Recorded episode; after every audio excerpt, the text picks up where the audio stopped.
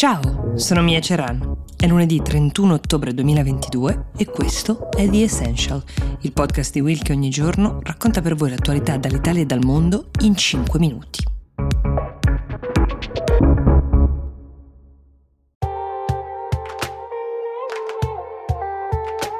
Ciao, sono Silvia Boccardi. È uscito Globally Focus India, il podcast di Will e Ispi in cui con Francesco Rocchetti raccontiamo le grandi elezioni del 2024. Puoi ascoltarlo ora su tutte le piattaforme audio gratuite cercando Globally Focus India.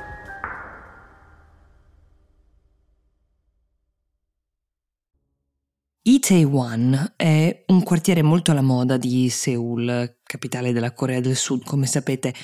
Potremmo paragonarlo a quello che ad esempio è Trastevere per i romani o i Navigli per i milanesi. Nella notte di sabato scorso, in cui si festeggiava Halloween, per le strade di questo quartiere si sono riversate più di 100.000 persone, molte in maschera. Si festeggiava il primo Halloween in strada dai tempi pre-pandemia. Questo però era proprio in assoluto il primo evento in cui non era stato stabilito dal governo un numero massimo di persone e non era obbligatorio l'uso della mascherina, quindi quasi tutti eh, i partecipanti erano giovani o giovanissimi, entusiasti ovviamente di questo ritorno alla vita. Più di 150 di loro però hanno perso la vita e più di 80 sono rimasti feriti in delle circostanze che si fa fatica a ricostruire perché accade sempre così quando è la folla ad uccidere, cioè la calca che si è creata ha schiacciato le persone. I social stanno aiutando questa ricostruzione, c'è chi racconta anche attraverso dei video di come ad un certo punto queste stradine che sono piuttosto piccole nel quartiere si sono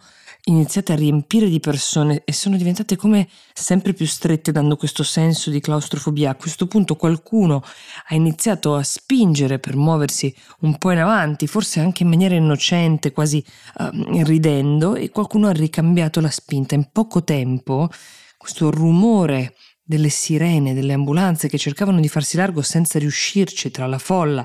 è diventato uh, la colonna sonora di questa notte di lutto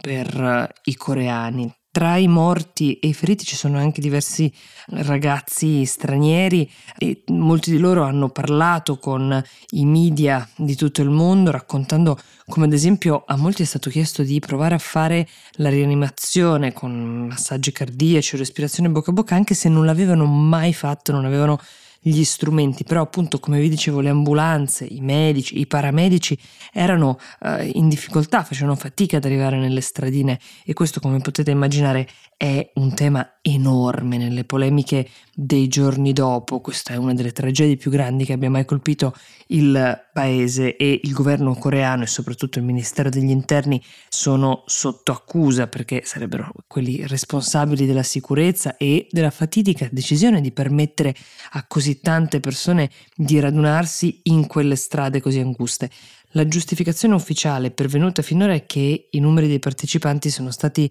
infinitamente più grandi di quelli che ci si aspettava. La gente chiaramente aveva un'incredibile voglia di festeggiare, di stare fuori, di divertirsi e anche tutti i locali e i commercianti di quella zona erano entusiasti di vedere arrivare delle persone. Immaginatevi due anni durissimi per tutti di lockdown, tutti fattori che rendono quello che è accaduto, se possibile, ancora più tragico. Allora, che negli Stati Uniti ci sia una certa tensione politica con diversi gruppi anche di estremisti, lo sappiamo da tempo, sicuramente almeno da quando un eh, nutrito gruppo di militanti pro-Trump il 6 gennaio 2020 è entrato con la forza a Capitol Hill al Campidoglio a Washington. Alcuni di loro hanno gridato mentre entravano Nancy, Nancy, come a voler cercare Nancy Pelosi, speaker democratica della Camera, una delle donne più importanti del partito, ma anche diciamo, nel paese Venerdì scorso, al grido di Nancy Nancy, però è entrato un uomo nella sua casa di San Francisco. È la casa che Nancy condivide con suo marito Paul e in casa c'era soltanto lui perché lei era a Washington DC, dall'altra parte proprio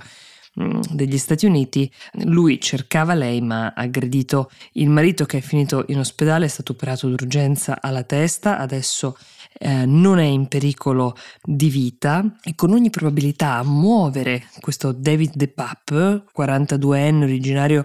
del Canada, però ormai residente da diversi anni non lontano dalla casa uh, dei Pelosi in California, è stato abbastanza probabilmente l'odio politico. I giornali statunitensi hanno raccontato che era un assiduo frequentatore di siti legati alle teorie complottiste di QAnon, ma anche a quelli che denunciano ancora adesso uh, il furto famoso delle elezioni che avrebbe vinto in realtà Trump nel 2020. Mm, oltre ad avere un condimento, come spesso accade, di teorie razziste e omofobe, su questi stessi siti molto spesso viaggiano anche delle informazioni, tra cui indirizzi e foto delle case di esponenti di spicco uh, di personaggi invisi, in particolare del Partito Democratico, come in questo caso è stato abbastanza facile quindi per l'aggressore trovare tutte le indicazioni che cercava per andare a compiere la sua missione, tutte le informazioni tranne chiaramente la, la schedule, l'agenda di Nancy che era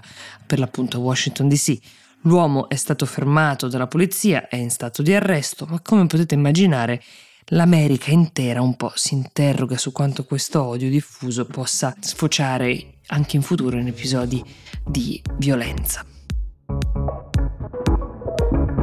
The Essential vi augura un buon inizio settimana, io vi do appuntamento a domani, buona giornata.